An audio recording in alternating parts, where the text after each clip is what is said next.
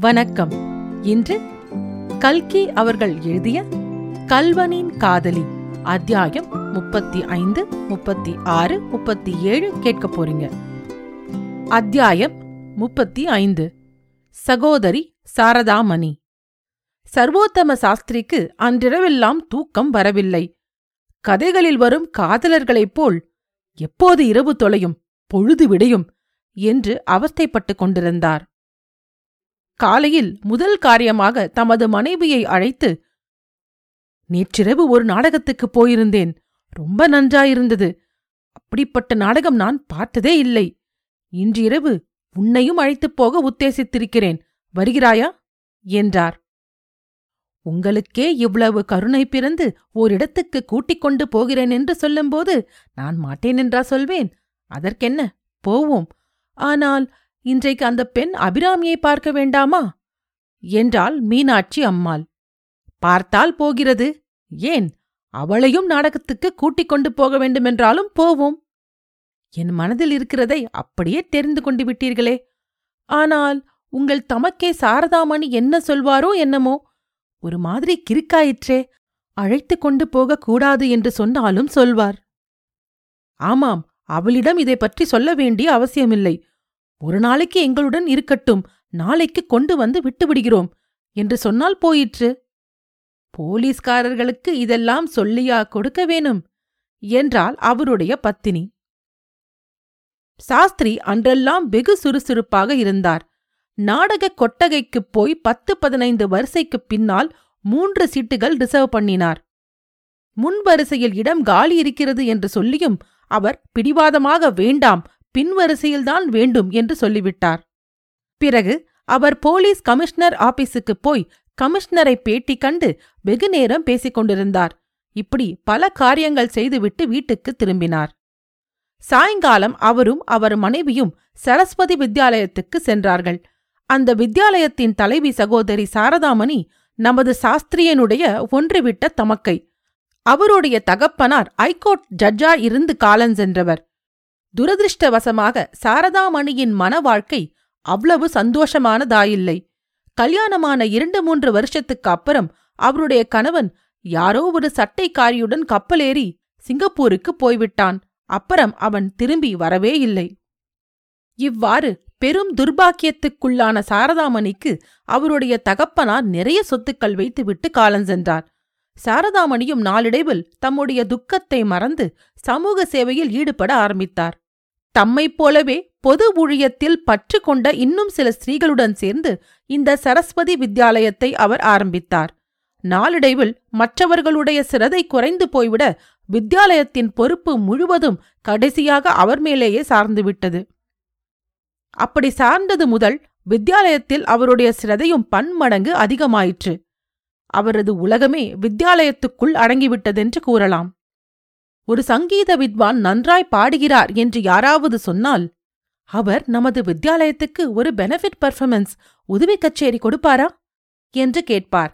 யாராவது ஒரு தலைவர் சென்னைக்கு வருகிறார் என்று கேள்விப்பட்டால் அவரை வித்யாலயத்துக்கு வர செய்ய உடனே முயற்சி தொடங்கிவிடுவார் யாராவது வக்கீலுக்கு நிறைய வரும்படி வருகிறதென்று கேள்விப்பட்டால் அவரிடம் நமது வித்யாலயத்துக்கு ஏதாவது நன்கொடை வசூலிக்க வேண்டுமே? என்று யோசனை செய்வார். யாராவது ஒரு பெண் முதல் வகுப்பில் பிஏ பாஸ் செய்தாள் என்று அறிந்தால் அவளை நமது வித்யாலயத்தில் வாத்தியாராக செய்துவிட்டால் தேவலை என்றுதான் எண்ணமிடுவார். இத்தகைய அவருடைய சுபாவத்தை நன்கு அறிந்தவராதலால் சாஸ்திரி பேச்சின் ஆரம்பத்திலேயே சாரதா இந்த வித்யாலயத்தை பார்க்கும்போது நாங்கள் எல்லோரும் எதற்காக ஜீவித்திருக்கிறோம்? என்று தோன்றுகிறது. இப்பேற்பட்ட உத்தமமான காரியத்துக்கு ஒரு உதவியும் செய்யாத ஜென்மமும் ஒரு ஜென்மமா? என்று புகழுரையும் ஆத்ம நிந்தனையும் கலந்து கூறினார். அதென்ன அண்ணா அப்படி சொல்கிறாய்? நீயுந்தான் பெரிய உதவி செய்திருக்கிறாயே. அந்த பெண் அபிராமியை எங்கள் வித்யாலயத்துக்கு அனுப்பியதே ஒரு உதவிதானே? என்றார் சகோதரி சாரதாமணி. ஆனால் அந்த மாதிரி உதவி இன்னும் எத்தனையோ பேர் உங்களுக்கு செய்ய தயாரா இருப்பார்கள் பெண்களை அனுப்பி வைப்பதுதானா கஷ்டம்? என்றாள் மீனாட்சி. அப்படி இல்லை அம்மா. அபிராமியைப் போன்ற புத்திசாலி பெண்ணை அனுப்பி வைத்ததே ஒரு உதவிதான். நிஜமாகவா அவள் சமர்த்தா இருக்கிறாளா அபிராமி ரொம்ப சமர்த்து. வித்யாலயத்திலேயே சங்கீதத்தில் அவள்தான் முதல். இப்போது வித்யாலயத்துக்கு பெண்களை கொண்டு ஒரு நாடகம் தயாரித்துக் கொண்டிருக்கிறோம். அதற்கு வேண்டிய பாட்டுகள் எல்லாம் அவள்தான் இட்டு கட்டுகிறாள். அடடா! எவ்வளவு நன்றாயிருக்கின்றன! இதை கேட்க ரொம்ப திருப்தியா இருக்கிறதக்கா எப்படியாவது அவள் சந்தோஷமா இருக்க வேண்டும். இன்றைக்கு ஒரு நாள் அவள் எங்களோடு இருக்கட்டுமே. அழைத்து கொண்டு போய் நாளைக்கு கொண்டு விட்டு விடுகிறோம் என்றார் சாஸ்திரியார். சாரதாமணி அதற்கென்ன? பேஷாக செய்யுங்கள் என்று சொல்லிவிட்டு அபிராமியை அழைத்து வர ஒரு பெண்ணை அனுப்பி வைத்தார். பிறகு அந்த பெண் விஷயத்தில் ஒரே ஒரு சிரமம் இருக்கிறது. திடீர் திடீர் என்று நினைத்துக் கொண்டு அழத் தொடங்கிவிடுகிறாள் அப்போதெல்லாம் அவளை சமாதானம் செய்வது பெரும் கஷ்டமா இருக்கிறது. அவளுடைய அண்ணன் சங்கதி என்ன ஆயிற்று? என்று கேட்டார். இன்னும் அகப்படவில்லை என்றார் சாஸ்திரி. அதற்கென்ன? ஒரு நாளைக்கு பிடித்து அந்த பையனை ஜெயிலுக்கு அனுப்பிவிடுவீர்கள். உடனே போலீஸ் இலாக்காவுக்கு ரொம்ப கித்தாப்பு வந்துவிடும். பின்ன என்ன சொல்கிறாய் அக்கா? திருடர்களை பிடித்து ஜெயிலுக்கு அனுப்பாவிட்டால் சமூகம் எப்படி நடைபெறும்? ஆமாம் திருடர்களையெல்லாம் பிடித்து ஜெயிலுக்கு அனுப்புவதென்றால் முதலில் இந்த ஊரில் இருக்கிற ஐகோர்ட் ஜட்ஜுகள் வக்கீல்கள் உத்தியோகஸ்தர்கள் சட்டசபை மெம்பர்கள் எல்லோரையும் ஜெயிலுக்கு அனுப்பி வைக்க வேண்டும். நீயும் நானும் கூட போக வேண்டியதுதான். மகாத்மா காந்தி என்ன சொல்கிறார்? நம்முடைய கையால் உழைத்து பாடுபட்டு சம்பாதிப்பதைத் தவிர பாக்கி விதத்தில் பெறும் சொத்தெல்லாம் திருட்டுதான் என்கிறார். அந்தபடி பார்த்தால் இன்றைய தினம் பங்களாக்களில் வாழ்ந்து மோட்டார் சவாரி செய்து கொண்டிருப்பவர்களெல்லாம் முதலிலே ஜெயிலுக்குப் போயாக வேண்டும் இல்லையா? சாரதா அவ்வளவு பெரிய தத்துவம் நமக்கு கட்டி வராது. அது வருகிறபோது வரட்டும். ஆனால் இன்னொரு விதத்தில் நீ சொல்கிறதை நான் ஒப்புக்கொள்கிறேன். சாதாரணமாய் ஜெயிலுக்குப் போகிற திருடர்களை விட வெளியில் இருக்கும் திருடர்கள்தான் அதிகம். இதை கேள். எங்கள் ஜில்லாவில் ராக் சாஹிப் சட்டநாத ஒடையார் என்று ஒரு பெரிய மனுஷர் இருக்கிறார். அவர் சுங்கத் திருடர் என்பது எல்லோருக்கும் தெரியும். காரைக்காலில் இருந்தும் புதுச்சேரியில் இருந்தும் வரி கொடாமல் சாமான் கொண்டு வருவதுதான் அவருக்கு வேலை. இதிலேயே கொழுத்து பணக்காரராகி விட்டார். ஆனாலும் அவரை இதுவரையில் ஒன்றும் செய்ய முடியவில்லை. முதலிலே போலீஸை கையில் போட்டுக்கொண்டு விடுகிறார். அது முடியாமற் போனால் கொஞ்சம் மனசாட்சியுள்ள போலீஸ்காரன் நடவடிக்கை எடுக்க முயன்றால் மஜிஸ்திரேட்டும் யோகியராயிருந்து விட்டால் உடையார் இன்னும் மேலே போய் காரியத்தை ஜெயித்துக் கொண்டு வந்து விடுகிறார். எங்களுக்குத்தான் அசட்டு பட்டம் கிடைக்கிறது. இரண்டு மாதம் முன்பு நடந்த ஒரு மோட்டார் கேஸில் அவர் கலந்திருந்ததற்கு நல்ல ருசு இருந்தது. ஆனாலும் பிரயோசனம் இல்லை. இரண்டு நாளைக்கு முன்பு அவருக்கு ஹானனரி மெஜிஸ்ட்ரேட் வேலை கொடுத்திருப்பதாய் பத்திரிகைகளிலே வெளியாகியிருந்தது. இதற்கென்ன சொல்கிறாய்? என்னத்த சொல்றது? உங்கள் உடையாரை போன்ற எத்தனையோ உடையார்கள் நமது சமூகத்தில் இருக்கிறார்கள். இதற்கெல்லாம் விமோசனம் ஒன்றே ஒன்றுதான். மகாத்மா சொல்கிறபடி அவரவர்களும் கையால் உழைத்து ஜீவனம் செய்ய வேண்டும். ஒருவருடைய உழைப்பைக் கொண்டு இன்னொருவர் வாழ்வு நடத்துவது என்பது கூடாது. இந்த நோக்கத்துடனேதான் வித்யாலயத்தில் எல்லா பெண்களுக்கும் ஏதாவது ஒரு கைத்தொழில் கற்றுக் கொடுக்கிறோம். அவர்களுடைய கைவேலைகளையெல்லாம் நீங்கள் பார்க்கவில்லையே. வாருங்கள் காட்டுகிறேன். என்று சகோதரி சாரதாமணி சொல்லி சாஸ்திரியையும் அவருடைய மனைவியையும் வித்யாலயத்தை சுற்றிக்காட்ட அழைத்து சென்றார். அத்தியாயம் முப்பத்தி ஆறு குயில் பாட்டு. அபிராமியை நாம் பார்த்து ஒரு வருஷத்திற்கு மேலாகிவிட்டதல்லவா? திருப்பரங்கோவிலில் இருந்து சென்னைக்குப் போகும் ரயிலில் ஸ்ரீமதி மீனாட்சி அம்மாளுடன் அவளை நாம் கடைசியாக பார்த்தோம். இப்போது சரஸ்வதி வித்யாலயத்தின் மதில் சூழ்ந்த விஸ்தாரமான தோட்டத்தின் ஒரு மூலையில் பூத்து குலுங்கிக் கொண்டிருந்த ஒரு மரமல்லிகை மரத்தின் அடியில் ஏறக்குறைய சமவயதுடைய ஒரு தோழியுடன் அவளை காண்கிறோம். ஒரு நிமிஷம் அபிராமியை அடையாளம் கண்டுபிடிப்பது கூட நமக்கு கஷ்டமாயிருக்கிறது. முன்னே அவளை நாம் பார்த்தபோது இன்னும் குழந்தையாகவே இருந்தாள். இப்போது யுவதியாகி விட்டாள். முன்னே பட்டிக்காட்டு பெண்ணைப் போல பாவாடை தாவணி அணிந்து கொண்டிருந்தாள். இப்போது காலேஜ் மாணவியைப் போல் ஜோராக பின்னால் தலைப்பு தொங்கவிட்டு புடவை உடித்துக் கொண்டிருந்தாள். தலைமயிரை கோணவகடு பிளந்து தளர்ச்சியாக பின்னிவிட்டுக் கொண்டிருந்தாள். முகத்திலே இருந்த குறுகுறுப்பு மட்டும் அப்படியே இருந்தது. எதை பார்த்தாலும் எதை கேட்டாலும் அதிசயத்துடன் மிரண்டு விழிக்கும் கண்களும் அப்படியே மாறுதலின்றி இருந்தன. அவர்கள் உட்கார்ந்திருந்த இடத்துக்கு சற்று தூரத்தில் ஒரு கிணறும் அதை சுற்றி சில கமுகு மரங்களும் இருந்தன. அந்த மரங்களில் ஒன்றிலிருந்து ஒரு குயில் குக்கூ குக்கூ என்று கூவிற்று. அபிராமி பிலஹரியில் ஒரு குயில் பாட்டு பாடுவாயே அதை பாடு என்றாள் லலிதா. ராகம் பிலஹரி தாளம் ஆதி. வேலனையே அழைப்பாய் விந்தை குயிலே கோலக் கிளியை துணை கூட்டி சென்றாகிலுமேன். நீல வெளிதனிலே நிமிர்ந்து பறந்து பாடி நேரஞ்செய்யாமலிருந்த நிமிஷம் எழுந்து வர சோலை அழகும் சொர்ணம் ஓடி ஒளிந்து பாயும் ஓலை குருத்தும் தென்னம்பாளை வெடித்த பூவும் மாலை வெயிலும் மஞ்சள் கோலமுகங் கண்டு மனம்பாலித் தருள் செய்யேனென்றி பேதையுரைத்ததாக நெடித்து வளர்ந்த அடர்த்தியாக தடைத்திருந்த மரமல்லிகை மரத்தின் மேல் சற்று பலமான காற்று அடிக்க அதிலிருந்து புஷ்பங்கள் பொலபொலவென்று உதிர்ந்தது. அபிராமியின் மேலும் அவள் தோழியின் மேலும் விழுந்தன. பாரபிராமி உன்மேல் புஷ்பமாரி பெய்கிறது. உன்னுடைய பாட்டைக் கேட்டுவிட்டு தேவர்கள்தான் பூமழை பெய்கிறார்கள் போலிருக்கிறது என்றாள் லலிதா. இப்படி சொன்னவள் அபிராமியின் கண்களில் ஜலம் துளித்திருப்பதைக் கண்டு மனம் கலங்கி இதென்ன அபிராமி உன் கண்களில் ஏன் ஜலம் வருகிறது? இப்படி உருக்கமாய் கூப்பிட்டும் அந்த வேலவன் வரவில்லை என்றா? என்பதாக பாதி கவலையுடனும் பாதி பரிகாசமாகவும் லலிதா கேட்டாள். லலிதா திருப்பரங்கோயிலில் நானும் என் அண்ணனும் சந்தோஷமாயிருந்த காலத்தில் இந்த பாட்டை நான் இட்டு கட்டினேன். அதை திருப்பித் திருப்பிப் பாட சொல்லிக் கேட்டு அவன் சந்தோஷப்படுவான். கடைசி நாள் அன்றைக்குக் கூட என்று அபிராமி கூறி மேலே பேச முடியாமல் விம்மினாள். சற்று இரு அபிராமி ஏதோ சத்தம் கேட்டதே அது என்ன? என்று லலிதா நாலா பக்கமும் கலக்கத்துடன் திரும்பி பார்த்தாள். ஒன்றும் தெரியவில்லை. வேறு யாரோ விம்மி அழுதாற் போலிருந்தது. என்னுடைய பிரம்மையோ அல்லது பக்கத்து சாலையில்தான் யாராவது அழுது கொண்டு போகிறார்களோ? என்றாள். அபிராமிக்கு என்னமோ அன்று பழைய ஞாபகங்கள் பொங்கிக் கொண்டு வந்தன. லலிதா பாவி நான் இங்கே சௌக்கியமாயிருக்கிறேன் சந்தோஷமாய் ஆடிப் பாடிக்கொண்டு காலங்கழிக்கிறேன். முத்தையன் எந்த காட்டில் என்ன கஷ்டப்பட்டுக் கொண்டிருக்கிறானோ? ஐயோ என் அண்ணன் உலகத்தில் ஒருவருக்கும் ஒரு தீங்கு நினைக்காதவன். அவனுக்கு வந்த கஷ்டமெல்லாம் என்னால்தான். ஆனாலும் நான் இங்கே சுகமாயிருக்கிறேன். பகவானே! என்று பரபரப்புடன் பேசிக்கொண்டு போனாள். ஏன் அபிராமி உன்னை நீயே அனாவசியமாய் நொந்து கொள்கிறாய். உன் அண்ணனுடைய தலைவிதி அது. திருட்டுக் கொள்ளையில் ஒருவன் இறங்கின பிற்பாடு அவனைப் பற்றி கவலைப்படுவதில் என்ன பிரயோஜனம்? லலிதா உனக்கென்ன தெரியும்? என் அண்ணனா திருடன் அவனா கொள்ளையடிக்கக் கூடியவன்? ஒரு நாளும் இல்லை. எல்லாம் பொய்.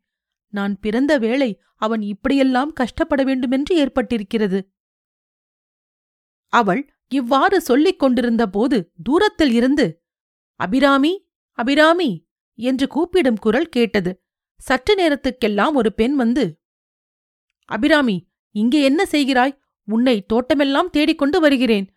யாரோ திருப்பரங்கோயிலில் இருந்து மனுஷால் வந்திருக்கிறார்களாம். அம்மாள் உன்னை உடனே கூட்டிக் கொண்டு வர சொன்னார்கள். சாஸ்திரியும் அவர் மனைவியும் அபிராமியை சந்தித்தது குறித்து அதிகம் விஸ்தரிக்க வேண்டிய அவசியமில்லை.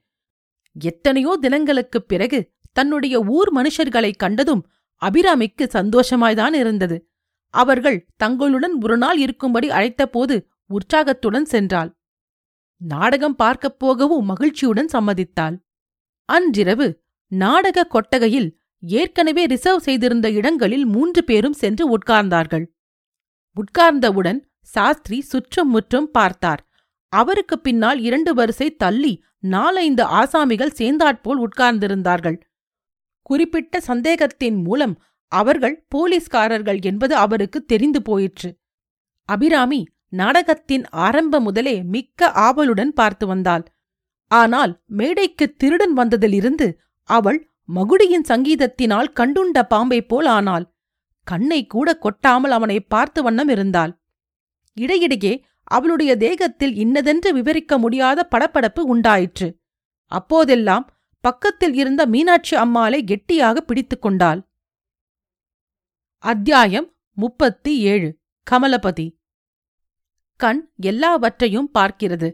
காது பேசுவோர் வார்த்தைகளையெல்லாம் கேட்கிறது. வாய் காரியம் இருக்கிறதோ இல்லையோ பலரிடத்திலும் பேசுகிறது. ஆனால் கண்ணானது ஒருவரை பார்க்கும் போதும் மற்றையாரை பார்க்கும் போதும் அடையாத இன்பத்தை அடைகிறது. அவர் பேசுவது சாமானிய விஷயமானாலும் அவருடைய குரலில் விசேஷமான இனிமையிராவிட்டாலும் அவருடைய வார்த்தையை காது தேவாமிர்தத்தை பருகுவது போல பருகுகிறது.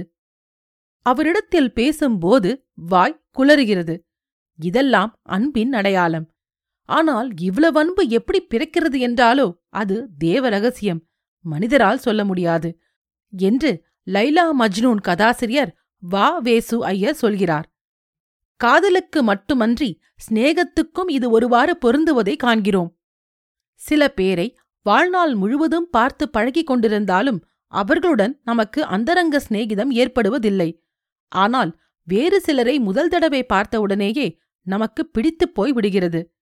பிறகு அவர்களிடம் உள்ள குறைகளையெல்லாம் நாம் அலட்சியம் செய்ய தயாராகி விடுகிறோம். அவற்றுக்கு சமாதானம் கண்டுபிடிக்கவும் முயல்கிறோம். ஒருவர் என்னதான் குரூபியாகட்டும் அவரை நமக்கு பிடித்துப் போனால் முகம் எப்படியிருந்தால் என்ன குணத்தையல்லவா பார்க்க வேண்டும் என்ன சாந்தம் என்ன அடக்கம் என்று எண்ணி மகிழ்கிறோம். படிப்பில்லாத நிரக்ஷர குஷியாயிருக்கட்டும் அவரிடம் பிரியமுண்டாகிவிட்டால் படிப்பாவது மண்ணாங்கட்டியாவது. படித்தவர்கள் பரம முட்டாளாயிருக்கிறார்கள். இவரிடம்தான் என்ன புத்திசாலித்தனம் என்ன சாதுரியமாய் பேசுகிறார் என்றெல்லாம் எண்ணி சந்தோஷப்படுகிறோம். இப்படி உண்டாகும் சிநேகத்தின் ரகசியந்தான் என்ன? ஏன் சிலர் மட்டும் வெகு சீக்கிரத்தில் பிராண சிநேகிதர்களாகி விடுகிறார்கள். அவர்களை பார்ப்பதிலும் ஏன் அவ்வளவு ஆவல் உண்டாகிறது? நமது அந்தரங்க மனோரதங்களையும் நம்பிக்கைகளையும் அவர்களிடம் சொல்ல வேண்டுமென்று ஏன் தோன்றுகிறது? பூர்வ ஜென்மத்து சொந்தம் விட்டக்குறை தொட்டக்குறை என்றுதான் அதற்கு காரணம் சொல்ல வேண்டியிருக்கிறது. முத்தையனுக்கும் கமலபதிக்கும் ஏற்பட்ட சிநேகத்தை வேறு விதமாய் சொல்வதற்கில்லை. கமலபதி மதுரை ஒரிஜினல் மீனாட்சி நாடக கம்பெனியின் பிரசித்த ஸ்ரீபாட் நடிகன். முத்தையன் மோட்டார் விபத்தில் இருந்து தப்பி சென்ற இரவு ஏறிய ரயில் வண்டியிலேதான் முதன் முதலாக அவனை சந்தித்தான். பார்த்தவுடனே ஒருவருக்கொருவர் பிடித்துப் போய்விட்டது. கமலபதியின் வற்புறுத்தலின் பேரிலேயே முத்தையனை நாடக கம்பெனியில் சேர்த்துக் கொண்டார்கள். சில தினங்களுக்குள் அவர்களுடைய நட்பு முதிர்ந்து இணைப்பிரியாத தோழர்கள் ஆயினர். முத்தையன் ஒருநாள் தன்னுடைய கதையையெல்லாம் உள்ளது உள்ளபடி கமலபதியிடம் சொன்னான். கப்பல் ஏறி போய்விடுவதென்று தீர்மானித்ததையும் அதற்கு முன்னால் அபிராமியை பார்க்க வேண்டுமென்ற ஆசையையும் தெரிவித்தான். கமலபதி அவனுக்கு உதவி செய்வதாக வாக்களித்தான். அத்துடன் அந்த நாடக கம்பெனியே கூடிய சீக்கிரம் சிங்கப்பூருக்கு போகப் போவதாகவும் அப்போது சேர்ந்தாற்போல் முத்தையன் போய்விடலாம் என்றும் கூறினான். பின்னர் கமலபதி சென்னையில் உள்ள பெண்களின் கல்வி ஸ்தாபனம் ஒவ்வொன்றுக்கும் போகத் தொடங்கினான். தனக்கு விதவையான தங்கை ஒருத்தி இருப்பதாகவும் அவளை ஏதாவது ஒரு பெண் கல்வி ஸ்தாபனத்தில் சேர்க்க வேண்டுமென்றும் அதற்காக விவரங்கள் தெரிந்து கொள்ள வந்ததாகவும் அவன் ஒவ்வொரு இடத்திலும் கூறினான்.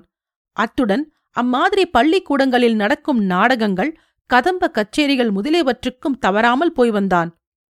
எல்லாமும் அபிராமியை கண்டுபிடிக்கும் நோக்கத்துடன் தான் என்று சொல்ல வேண்டியதில்லை. கடைசியாக சரஸ்வதி வித்யாலயத்தின் தலைவி சகோதரி சாரதாமணி அம்மையுடன் அவன் பேசிக் கொண்டிருந்த போது தற்செயலாக அபிராமி அங்கு வரவே முகஜாடையில் இருந்து அவள் முத்தையன் தங்கையாய்தான் இருக்க வேண்டுமென்று அவன் ஊகம் செய்தான். சாரதாமணி அவளை அபிராமி என்று கூப்பிட்டதும் அவனுடைய சந்தேகம் முழுவதும் நீங்கிவிட்டது. மிகவும் குதூகலத்துடன் அவன் திரும்பி சென்று பலராம் உன்னுடைய தங்கையை கண்டுபிடித்து விட்டேன் என்று உற்சாகமாய் கூறினான்.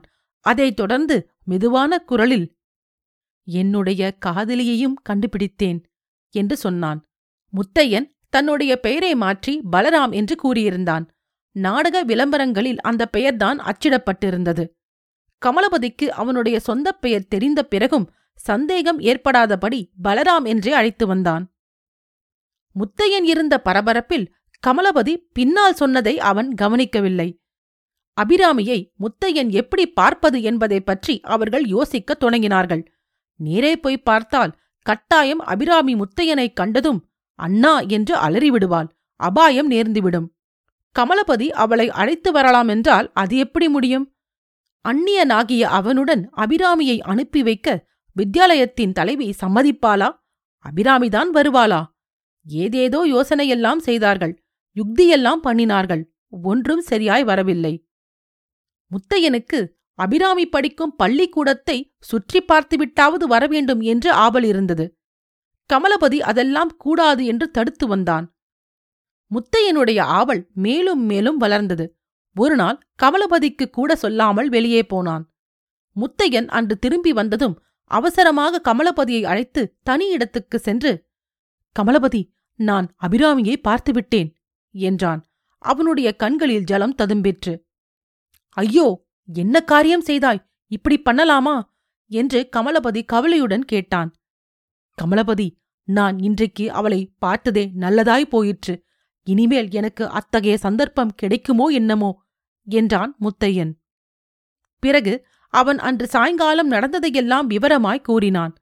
அபிராமையின் பள்ளிக்கூடத்தை தூரத்தில் இருந்து பார்த்துவிட்டாவது வருகிறதென்றுதான் கமலபதியிடம் சொல்லிக் கொள்ளாமல் போனதாகவும் பள்ளிக்கூடத்து மதிச்சுவரை சுற்றி வருகையில் வேலனையே அழைப்பாய் விந்தை குயிலே என்ற பாட்டை அபிராமியின் குரலில் கேட்டு பிரமித்து நின்றதாகவும் மதில் சுவரின் மேலாக எட்டி பார்த்தபோது மருதாணி புதர்களுக்கு அப்புறத்தில் மரமல்லிகை மரத்தடியில் அபிராமியும் இன்னொரு பெண்ணும் இருந்ததாகவும் அப்பால் போக கால் எழாமல் தான் அங்கேயே நின்றதாகவும் கூறினான்.